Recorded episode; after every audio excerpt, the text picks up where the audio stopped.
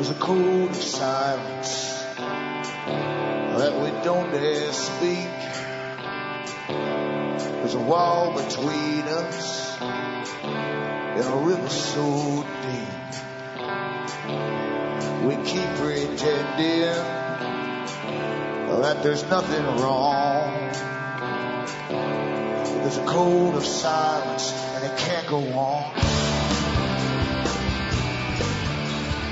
Hi folks, I'm Alan Watt and this is Cutting Through the Matrix on the 3rd of August 2012. Newcomers, as always, help yourself to the website cuttingthroughthematrix.com. And if you persevere, you'll start to understand the system that you've been born into, the real system, the way that uh, uh, the world is really run by big, powerful people, big, powerful families and organizations and foundations that got together a long time ago and uh, decided to take over the world, but not just take it over for peace or happiness, but to take it over to run the wealth of the entire planet. All the minerals, resources they thought they would take over and distribute them uh, according to themselves. Equally, uh, equally expensive, of course, to every region which they would ex- you know, distribute it to. But the thing is, too, they also wanted to, to bring in a new world, a new ordered society. Uh, they even look forward all the time through future societies to how will the world be after an industrial era, etc. And they decided at the beginning of the 20th century uh, that uh, there'd be too many people in the first world countries, and you'd have to find ways of bringing them down and across the third world, uh, world as well, actually. So many things that are happening today are all to do with what was decided a long time ago by rich, powerful people who still run the same foundations. And foundations are uh, collectively the parallel government. They've been referred to that by Margaret Thatcher. Ex-politicians, uh, prime ministers and presidents belong to it because they all know each other and they can work behind the scenes and get things done without being responsible to the public because they're not elected anymore, you see. And of course, Brzezinski talked about that in his own particular books. So we live in a, a, very much different society than the one we're trained to believe in by the media. And remember too, these organizations own all of the press in the world as well, especially the Royal Institute of International Affairs, Council on Foreign Relations. So help yourself to, the, to those audios, free audios. There's a thousand of them to, for download and you can also print up uh, a lot of the transcripts for for you know, print up and handing around. If you go into the sites, plus go into Alan Watts Sentinel.eu for transcripts in other languages. Remember too, you can order the books and discs that I have at cuttingthroughthematrix.com and you can use a personal check or an international postal order from the US to Canada. You can use PayPal, send cash, and remember straight donations are awfully welcome. Uh, across the world, you've got Western Union, MoneyGram, and PayPal once again, because I don't bring on advertisers as guests. What I do is give you the basic straight news. I don't hype it up. I don't become emotional over it because there's no point unless I want to do a show. And uh, what I'm trying to give you basically is just the straight facts of the world you're born into. And you got to understand, uh, if you understand even re- revolutions like the US revolution and other ones that followed it too, you had pamphleteers, they call them pamphleteers that printed up just one pagers and put them on trees and things in the old days. And this goes on for a long, long time before people get the message and start to protest and demand things. And basically that's what people on the radio are doing right now. It can take an awful long time and they won't probably see anything happening in their own lifetimes. It takes such a long, long time to work up. The big boys, of course, know that and they're countering everything as best they can with the high technologies that they have. And, um, they, they even saw this coming long before they even gave us the internet. So you're in a war and it truly is an information war. Uh, the problem is there's so much data out there that they said, the big boys who gave us internet, they said they would overload us all with irrelevance and data. And you can get lost forever in the internet. There's all kinds of stuff out there. Keep going forever and ever and ever. And most of it trivia or irrelevant. And most of it you'll never remember anyway. So what you got to do is really sit down and get to the main facts of the at least what we're given in history as the big foundations run by the richest people on the planet and start from there. They're still on the go today. I'll be talking about that tonight later on. Back with more after this break.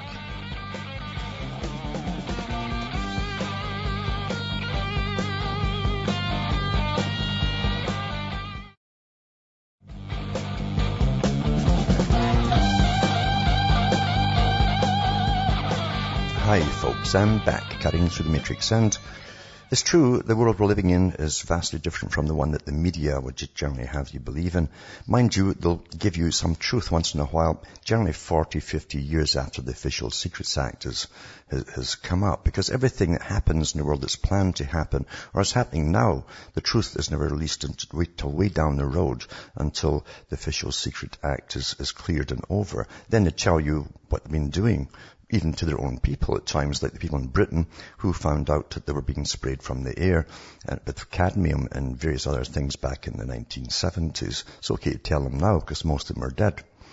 And that's how the world really is run by secrecy at the top because we're presented with a type of government that we're taught to believe in, but it really doesn't exist as such. That's a, a show for the public. As I say, the big foundations that set up this very system with this political system as a front have been on the go for an awful long time and they're still in power and charge today. Now, he's an example, for instance, of something that doesn't matter anymore, you see and it says uh, Bibi helped uh, plot for U.S. nuclear equipment. It says declassified FBI documents implicate Prime Minister Netanyahu in a 1970s plot to use U.S. technology for Israel's nuclear program. Now, back in the 70s, Netanyahu had a different name, of course, and he lived in the U.S. I remember when he went over to become the Prime Minister from the U.S., they changed his name. It was on the papers at the time. And journalists that tried to find out even where his social insurance number was, everything was classified about him. Everything was classified. And that generally means they work for the CIA. Anyway, it says declassified FBI documents from a 85 to 2002 investigation implicate Prime Minister Benjamin Netanyahu an initiative to illegally purchase United States nuclear technology for uh, Israel, uh, their nuclear program. So he was allegedly helped by Arnon Milchan, a Hollywood producer with ties to Israel prime ministers and U.S. presidents. Milchan and RSQ uh, it says, involves involvement in Israeli intelligence and arms dealing has been the subject of reports for some time and was described in an unofficial biography published last year. The documents rely on testimony from Richard Kelly Smith, a U.S. citizen charged with illegally selling krypton triggers to Israel and Taiwan. Smith was the president of a company called Milco, M-I-L-C-O, that worked for NASA, and he allegedly sold it to the Israeli Defense Ministry through the, Haley company, which was owned by Milchan. The sale of nuclear technology to Israel is illegal under U.S. law because Israel is not a signatory of the Nuclear Non-Proliferation Treaty.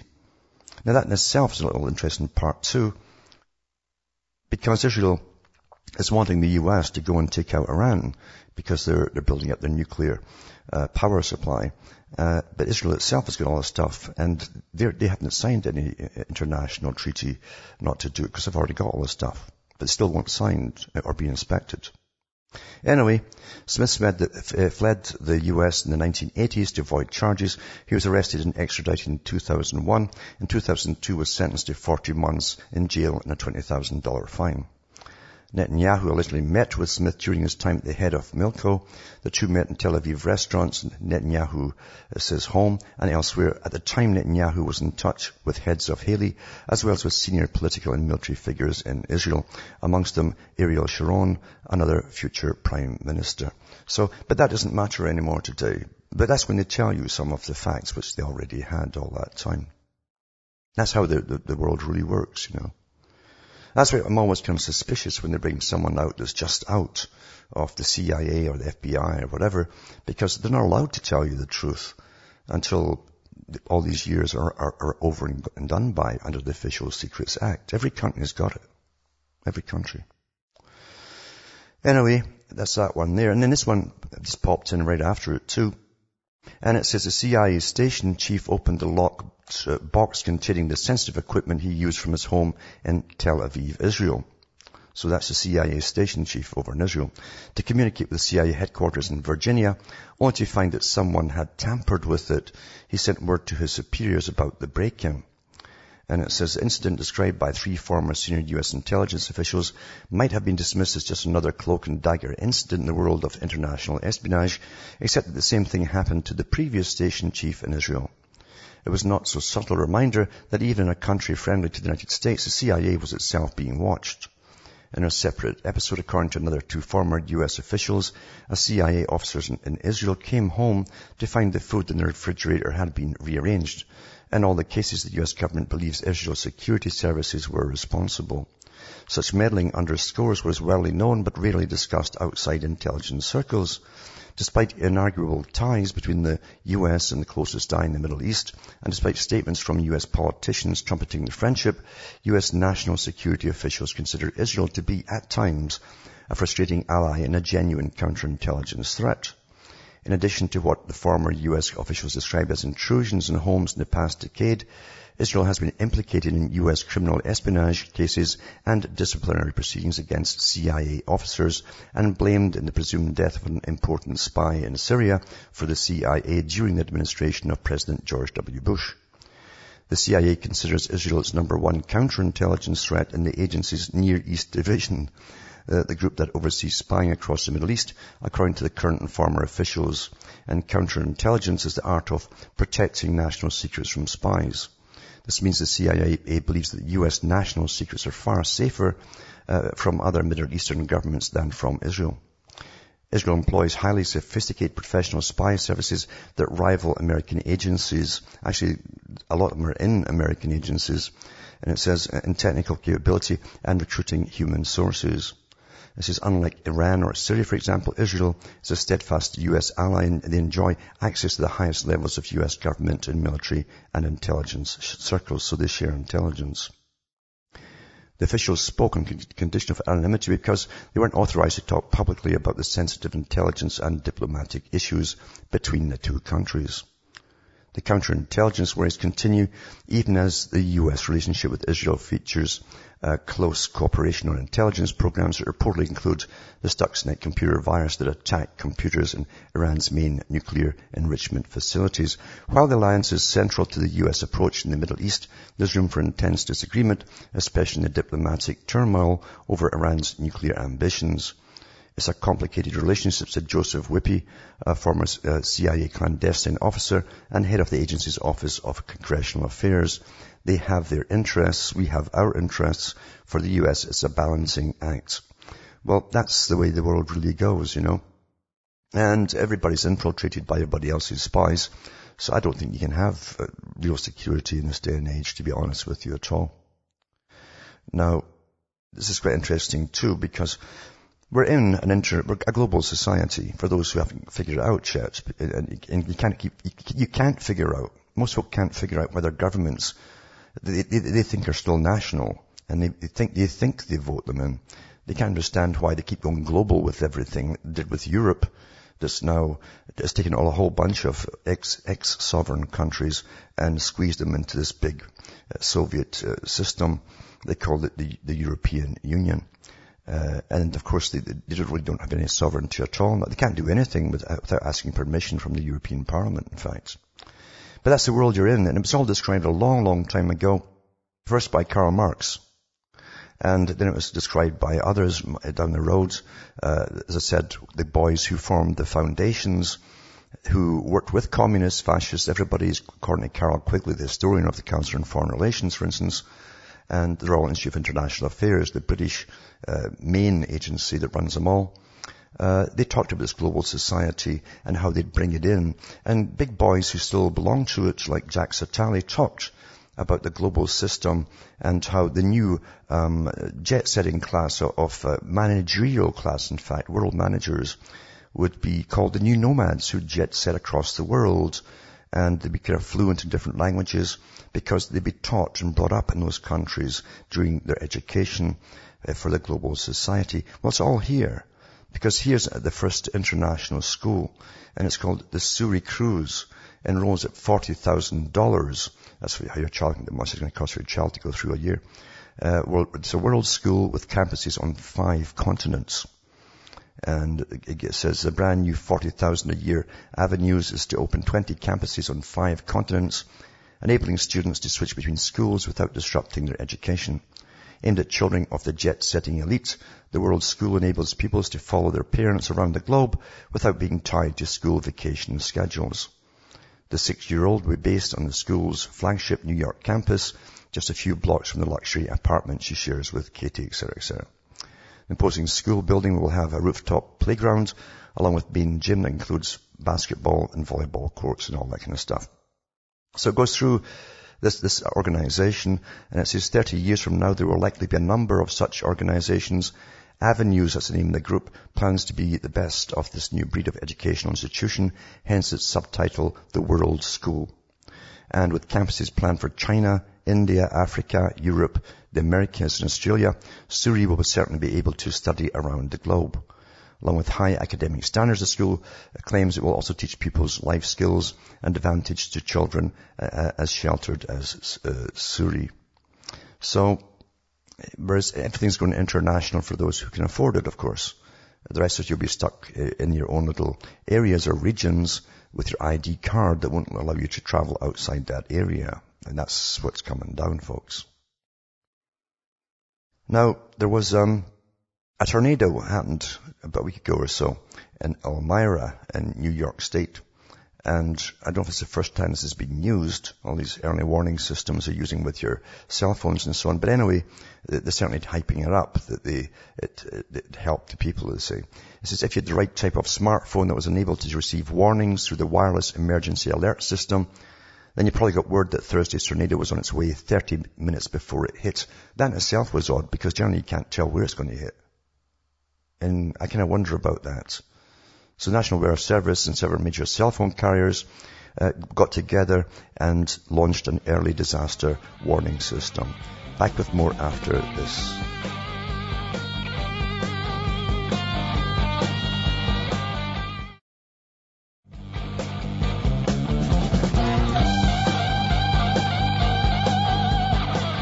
Hi folks, we're back cutting through the matrix, talking about the new basically disaster warning uh, systems that blasted out through your cell phones now and how they're, they're making sure that we all know about it. Because eventually people will, it's a good selling point for the phones, of course. And they actually mention the types of phones that have this, uh, this particular application in it already and the ones that are going up towards it as well. It says it's a fairly new service, so most, but not all of our devices will get the alerts, says John O'Malley, Verizon spokesman. There's something in the phone software that receives a message and the FCC is requiring all manufacturers to build it into their cell phones. As customers upgrade their phones, they'll be able to receive the alerts, he said. So this is going to be the way of the future too, when everybody's, we're all, we're all supposed to be terrified all the time. We're scared of rain coming or snow hitting or whatever. Everything's terrifying if you listen to the Weather Channel. And uh, so, so they're going to save our lives and by selling you lots of phones and interfering with your life to scare you. And this might land and this might touch down and might not and all that kind of stuff. So there you go. But it is odd that they, they said it would hit Elmira and it actually did. Now, generally you can't tell where it's going to hit. And th- especially 30 minutes before. But they were dead on. I wonder if they're guiding them, eh? Oh, what's conspiracy, isn't it? They can't do that yet, can they? anyway, we're living in an age of, of complete uh, amazement, truly. Amazement in how we're so easily controlled and how we're conditioned so easily. Massive sciences are at play and have been for a long time to condition us all to be basically dumbed down, uh, including the poisons they give you in your food and the fluoride in the water and various other things, grabbing the smart young children and doping them uh, at school, of course, is another big way to do it too. And they said they would do this a long time ago. They would catch the smart ones that could be leaders at school and they'd, they'd drug them. That was said almost 90 years ago. And it's happened. Eh? And we take it all for granted now, like it's normal. And, uh, and we do, we adapt. Darwin said that the human, uh, the humanists are the, are the best and most adaptable creatures on the planet. And that can act against us too when you have people leading the show, playing with their heads and their minds all the time.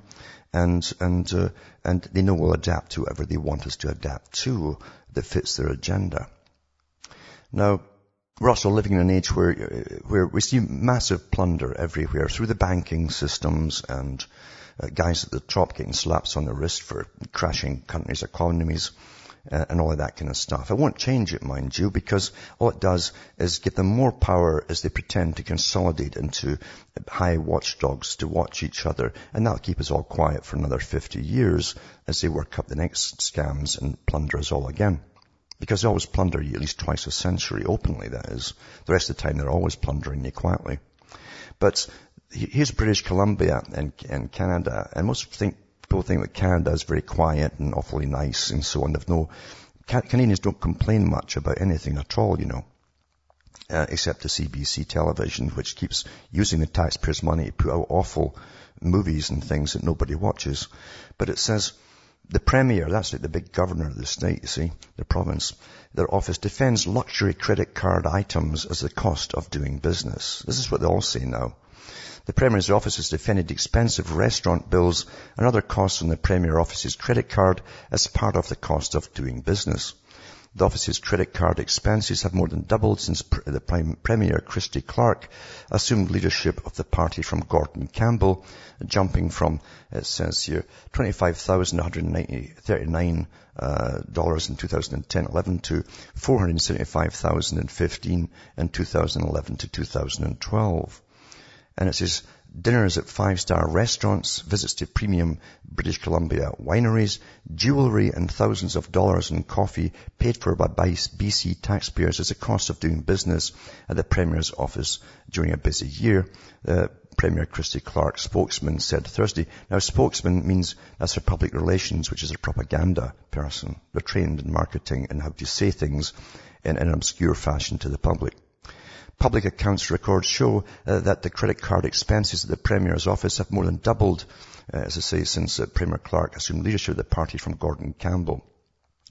Thousand dollar meals at Vancouver restaurants such as Bishop and the Blue Water Cafe uh, and Raw Bar, unspecified charges at BC wineries, uh, Quails Gate and Burrowing Owl in the, the hundreds of thousands, uh, uh hundreds of dollars, and a $20,000, $25,000 TELUS bill are amongst the 1,310 charges listed. Well, you've all had thousand, thousand dollar meals, haven't you? I mean, haven't you had, had that? The spending spree time of government austerity measures generated some stiff criticism this week from the Canadian Taxpayers Federation, who agreed it showed a lack of leadership and a level of hypocrisy. But the Premier's office hit back Thursday, explaining that the charges, which also included over $100,000 in airfare, can largely be attributed to three high-profile events the Premier was part of, all of which require significant hosting duties and gift purchases. There were two trips to Asia, one of which was the biggest, I think, in the history of BC, explained Mike Morton, uh, spokesperson for the Premier. But the really big expense was the Premier hosted the, the Council of the Federation, it's called, Council of the Federation, and there were significant expenses to that. Morton says addition of 30 staff members, the result of Premier's office taking over intergovernmental relations last year, has added to costs. In other words, here they go justifying it all. Yeah, how can you justify this kind of stuff? This is only one credit card, right? That's not the, all the money they get from other things as well and how they use it too. But they live like this in Canada, the States, uh, Britain and everywhere else too. It's, it's like the new courtiers you'd have round a king at one time, how they all lived higher than most of the nobility. And that's what we have today. That's just taken for granted. And we accept it all because we've been so jaded ourselves with moral relativity. Most folk would do, do the same themselves if they got up there. Back with more after this break.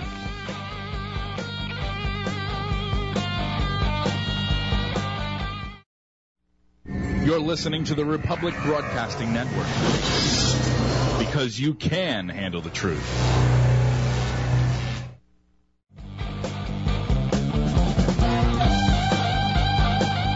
Hi folks, I'm Alan Watt and this world too, of course, in this biggest system and the agenda right now demands that we all be terrified all the time. And that's why we're getting trained uh, through airports and even trains and buses at times as well for searches and everything else and to be scanned. It's all part of obedience and making you feel uh, very vulnerable, of course, and getting you to accept things that you shouldn't accept.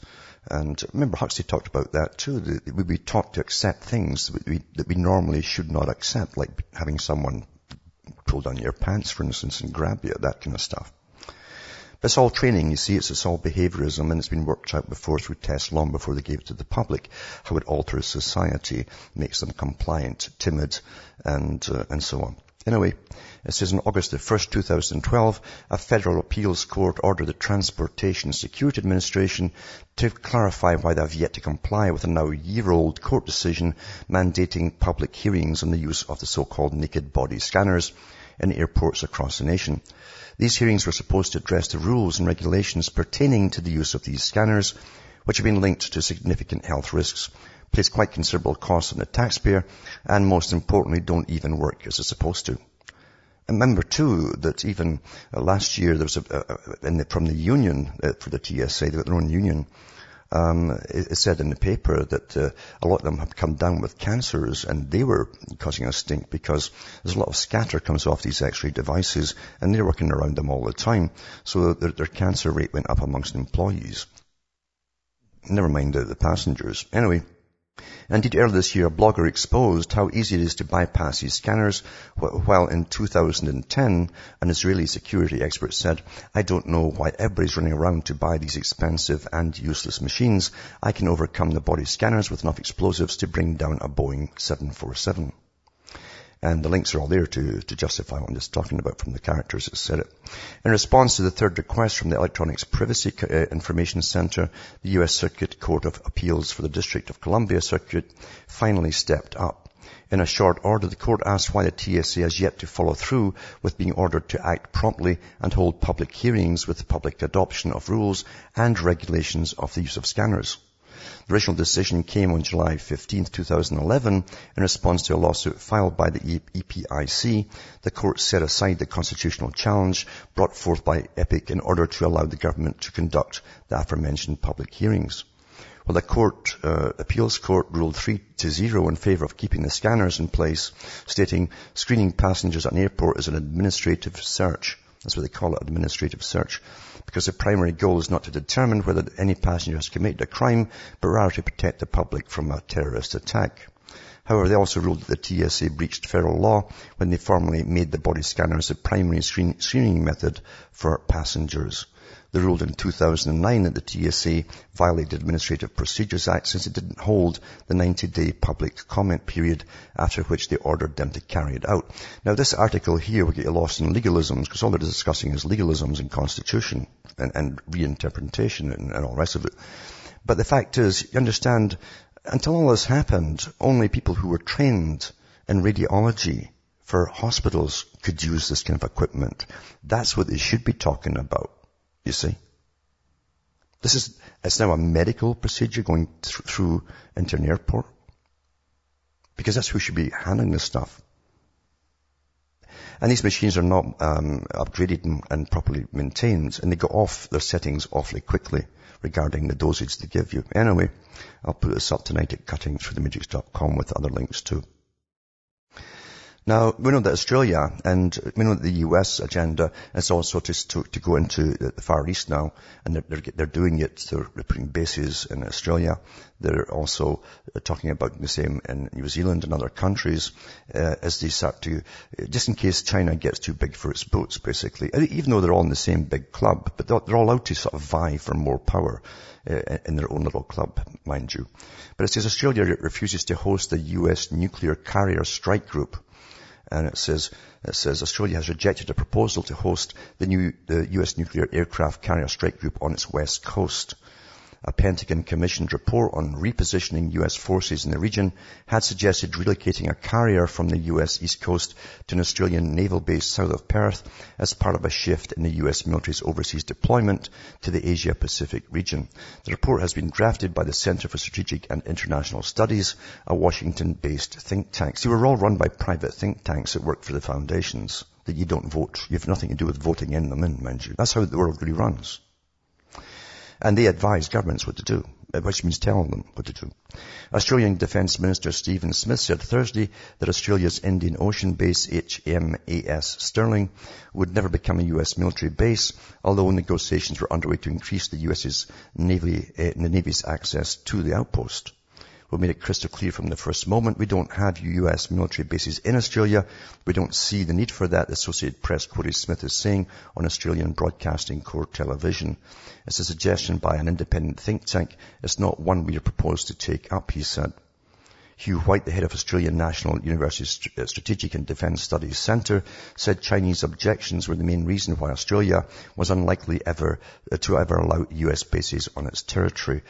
Plus two. I mean, don't forget Australia and New Zealand and those countries uh, were set up a long time ago under the Royal Institute of International Affairs to eventually blend in with the regional bloc, economic bloc, just like the European Union with China. So they have to watch what they're doing. And that's why they put the Fabian Socialist in, as Prime Minister right now in uh, Australia to make sure all that goes smoothly ahead. And this is an incredible article because it's the first time I've seen in the mainstream talk about things I've talked about on this broadcast for years.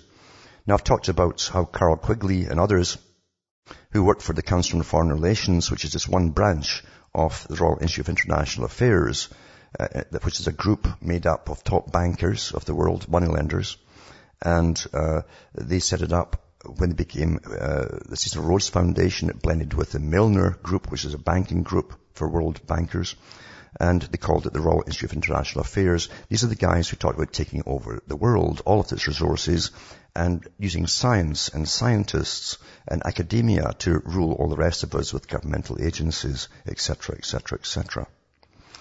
And this article, and I mentioned too that uh, Quigley in uh, his Anglo-American Establishment book, very, very good, tells you the history of the wars and everything else and how they were behind it, how they fomented almost every war and all the, the covert wars that are going around the world as they bring this global system into place. We're living, we're living through it. We don't, uh, these guys, remember, put their own people into politics. Every prime minister and president, according to Quigley, has been uh, a member of it for a hundred years. We've watched the colour revolutions they set up. We've watched your own governments funding them. We've watched the foundations owned by the Royal Institute of International Affairs, the Ford, Carnegie, Rockefeller foundations, fund oppositions to, destabilize the countries to take over those countries. So here's a mainstream uh, reporter actually talking about it. The Syrian opposition, who, who is the Syrian opposition we keep hearing about? Who's doing the talking? And it says the director of the Syrian uh, Observatory for Human Rights um, Abdul Rahman speaks on the phone in his home in Coventry, December 2011, it says. A nightmare is unfolding across Syria in the homes of Al-Hefa and the streets of Huala. It says, and we all know how the story ends with thousands of soldiers and civilians killed, towns and families destroyed, and President Assad will be beaten to death in a ditch. Because that's what happens in Libya. And it's the same forces, mercenaries and everything paid by the West. We know this. So This is the story of the Syrian war, but there's another story to be told, a tale less bloody but nevertheless important. This is a story about the storytellers, the spokespeople, the experts on Syria, the democracy activists, they call themselves, the statement makers, the people who urge and warn and call for action. It's a tale about some of the most quoted members of the Syrian opposition and the connection to the Anglo-American opposition creation business. The mainstream news media have in the main been remarkably uh, uh, passive when it comes to Syrian sources, billing them simply as official spokesmen or pro-democracy campaigners, without, for the most part, scrutinizing their statements, their backgrounds, or their political connections. The reason is being, you see, the guys in the foundations that own and fund uh, and recruits and train all these people uh, belong to the Royal Institute of International Affairs, uh, and they own all the media as well. That's why they don't question them. It is important to stress to investigate the background of a Syrian spokesperson, uh, and it's, not, it's no doubt uh, the sincerity of his or her opposition to Assad, but it's a passionate hatred of the Assad's regime, and it's no guarantee of independence. Indeed, a number of key figures in the Syrian opposition movement are long-term exiles who were receiving US government funding to undermine the Assad government long before the Arab Spring broke out. And I bet they work for the CIA too, mind you. Though it's not yet stated US government policy to oust Assad by force, these spokespeople are vocal advocates of foreign military intervention in Syria and thus natural allies of well-known US neoconservatives who supported Bush's invasion of Iraq and are now pressing the Obama administration to intervene. As we'll see, several of these spokespeople have found support, and in some cases developed long and lucrative relationships with advocates of military intervention on both sides of the Atlantic. It says the sand is running out of the hourglass, Hillary Clinton said on, on Sunday. So as fighting in Syria intensifies and Russian warships set sail for Tartus, it's high time to take a closer look at those who are speaking out on behalf of the Syrian people. Now the first one that comes up is the Syrian National Council. The most quoted of the opposition spokespeople are the official representatives of the Syrian National Council. The SNC is n- not the only Syrian opposition group, but is generally recognized as the main opposition coalition by the BBC. Uh, the Washington Times describes it as an umbrella group of rival factions based outside Syria. Certainly the SNC is the opposition group that's had the closest dealings with Western powers and has called for foreign intervention from the early stages of the uprising. In February of this year, the opening of the Friends of Syria summit in Tunisia, William Hague declared, I will meet leaders of the Syrian National Council in a few minutes' time. We, in common with other nations, will now treat them and recognize them as a, legitimate representative of the Syrian people. The most senior of the SNC's official spokespeople is the Paris-based Syrian academic Basma Kodmani. This is a woman. Now, who is Basma Kodmani? Now, listen, listen to this, folks. It says, um, they show a, a, photograph, first of all, Basma Kodmani at the Bilderberg meeting. She's been to two. The last one, the one before it. And uh, it says here, she also went to the one in Virginia, the, yeah, the last one. Kerman is a member of the Executive Bureau and Head of Foreign Affairs, Syrian National Council. Kermani is close to the center of the SNC power structure and one of the Council's most vocal spokespeople. No dialogue, dialogue with the ruling regime is possible, that's what she says. We can only discuss how to move on a difficult political system, she declared this week. And here she is quoted by the newswire AFP. The next step, she says, needs to be a resolution under Chapter 7, which allows for the use of all legitimate means, coercive means, embargo on arms, as well as the use of force to oblige the regime to comply. Now this woman's gone from country to country along with the US, from, from, you know, through Iraq and all the rest of them. Now, now they're in Syria with these same trained, uh, so-called, uh, uh, opposition uh, parties. This statement translates into the headline, Syrians call for armed peacemakers. When large-scale international military action is being called for, it seems only reasonable to ask who exactly is calling for it. So it says, this year was Kodmani's second Bilderberger meeting. At the 2008 conference, Kodmani was listed as French. By 2012, her Frenchness had fallen away, and she was listed simply as international. Her homeland had become the world of international relations. Back a few years in 2005, Kermani was working for, guess what? The Ford Foundation. The big Ford Foundation. Go back to the Reece Commission, remember what the Ford Foundation say? In the 50s, they were trying to bring commun- link communism, bring it together with capitalism for the world society of the future. The Ford Foundation that works with the CFR. And so here she was working and trained at the Ford Foundation where she was director of their governance and international cooperation program. The Ford Foundation is a vast organization headquartered in New York and Kermani was already fairly senior, but she was about to jump up a league. Around this time, February 2005, U.S.-Syrian relations collapsed. President Bush recalled his ambassador from Damascus. A lot of opposition projects date from this period. The US money for Syrian opposition figures began flowing under President Bush after he effectively froze political ties with Damascus. In September 2005, Kermani was made the executive director of the Arab Reform Initiative, a research program initiated by the powerful US lobby group, guess who? Council on Foreign Relations. I've been telling you this for years. They run the world. They're behind all the wars. The Council on Foreign Relations is an elite US foreign policy think tank and the Arab Reform Initiative is described on its website as a CFR project. Oh my, my, my, eh? A CFR project. More specifically, the ARI was initiated by a group within the Council on Foreign Relations called the U.S. Middle East Project, a body of senior diplomats, intelligence officers and financiers, the stated aim of which is to undertake regional policy analysis in order to prevent conflict and promote stability. The U.S. Middle East Project pursues these goals under the guidance of an international board chaired by General Guess Who, Brent Scowcroft. Peter Sutherland, um, they show you him too at the Bilderberg, uh, conference. Brent Scowcroft, Chairman Emeritus, is a former National Security Advisor to the U.S. President. He's, up, there, the, the CFR now, dealing with all these rebellions abroad. He took over the role from Henry Kissinger. Also, Henry Kissinger was running it before him. Sitting alongside, Scowcroft at the International Board is his fellow geostrategist Zbigniew Brzezinski. Who succeeded him as the National Security Advisor. Now they all belong to the Council on Foreign Relations and these guys also belong to the Trilateral Commission.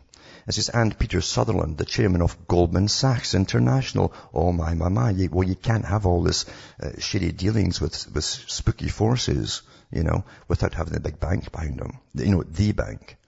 So as early as 2005, we got a senior wing of the Western Intelligence Banking Establishment selecting Kodmani to run a Middle East research project. In September of that year, Kodmani was made full-time director of the program. Earlier in 2005, the Council on Foreign Relations assigned financial oversight of the project to the Centre for European Reform. Income, the British, that's a part of the Royal Institute for International Affairs, by the way. Um, it says the CER was overseen by Lord Kerr, the deputy chairman of Royal Dutch Shell. Kerr is a member of head of the diplomatic service and senior advisor to Chatham House. That's the headquarters of the, of the Royal Institute of International Affairs, which is the boss of the Council on Foreign Relations. In charge of the CER on a day-to-day basis is Charles Grant, former defense editor of The Economist, and these days a member of the European Council on Foreign Relations. See, they also have a branch for the whole European Council, the CFR a pan-European, like to call themselves think tanks, packed with diplomats, industrialists, professors and prime ministers.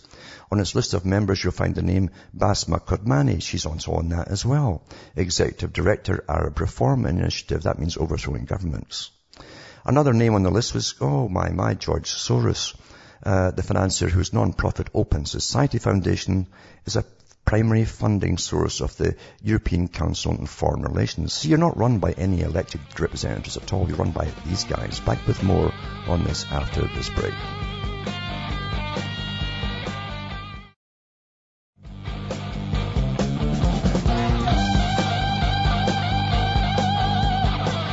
Hi folks, I'm Alan Watt. We're back cutting through the matrix talking about the ones behind the attacks on Syria, basically. The ones who've been behind the attacks in all the countries that have overthrown already. And to show you that private organizations, you know, charitable philanthropic foundations, uh, really run the world. And here's one of their members here, this particular woman, uh, Kodmani, as she's called, who obviously is a, a, high, high agent working with the Council on Foreign Relations, trained by them, no doubt, uh, working for the Ford Foundation and working with various uh, CIA and, uh, and, different officials and all the rest of it. But she says, um, George Soros, the financier whose non-profit Open Society Foundation is a primary funding source of the European Council on Foreign Relations. That's why it's this non-democratic, the European Union, because the guys at the top that run it don't respond to the public. And in fact, most of them even won't give their names out who actually runs the union. The politicians down below can't make laws or even change laws. They can all they do is yell at each other and get, you know, PR points on, on YouTube. Anyway, it says here, the point is, Kodmani is not some random pro-democracy activist who happens to have found herself in front of a microphone. She's had impeccable international diplomacy credentials. She holds the position of the research director at the Académie uh, Diplomatique Internationale, an independent and neutral institution uh, dedicated to promoting modern diplomacy. And, and, earlier on I mentioned she's going to use, said use force and everything else. The Académie is headed by Jean-Georges uh, a former head of the DGSE, the French Foreign Intelligence Service. A picture is emerging of Kodmani as a trusted lieutenant of the Anglo-American democracy promotion industry. Remember, democracy is not democracy. Just use that to fool us. Her province of origin, according to the SNNC website, is Damascus, but she has close and long-standing professional relationships with precisely those powers she's calling upon to intervene in Syria. And many of her spokesman colleagues are equally well connected. Another one is Radwan Ziadeh, uh, Z-I-A-D-E-H. So it says, he is Director of Foreign Relations at the Syrian National Council. Ziadeh is an impressive CV. He's a senior fellow at the federally funded Washington think tank, the U.S. Institute of Peace. The USIP Board of Directors is packed with alumni of the Defense Department and the National Security Council. Its president is Richard Solomon, former advisor to Kissinger at the NSC, National Security Council. In February this year, Ziadeh joined an elite bunch of Washington Hawks to sign a letter calling upon Obama to intervene in Syria. His fellow signatories include James Woolsey, former CIA chief, Karl Rove, Bush, Bush's junior, his handler, uh, Clifford May, Committee on the Present Danger, and Elizabeth Cheney, former head of the Pentagon's Iran, Iran Syria Operations Group. Ziadeh is a relentless organizer, a blue chip Washington insider with links to some of the most powerful establishment think tanks. Ziadeh connections extend all the way to London. In 2009, he became a visiting fellow at Chatham House. That's the Royal Institute for International Affairs, again, their headquarters. And in June of last year, he featured in the panel, uh, at least of one of their events, called Envisag- Envisaging, Envisaging Syria's Political Future, sharing a platform with fellow SNC spokesman Ausama Monajed, and it says an SNC member, uh, Najib Ghadbian. Uh, Ghadbian was identified by the Wall Street Journal as an early intermediary between the U.S. government and the Syrian opposition in exile. An initial contact between the White House and the NSF, National Salvation, uh, Salvation Front is called, was forged by Najib Ghadbian, a University of Arkansas political scientist, back in 2005. Now this is just the start of this article. I'll do the rest of it when I come back on Monday. All going well, that is. Now from Hamish myself from Ontario, Canada, it's good night and may your God or your gods go with you.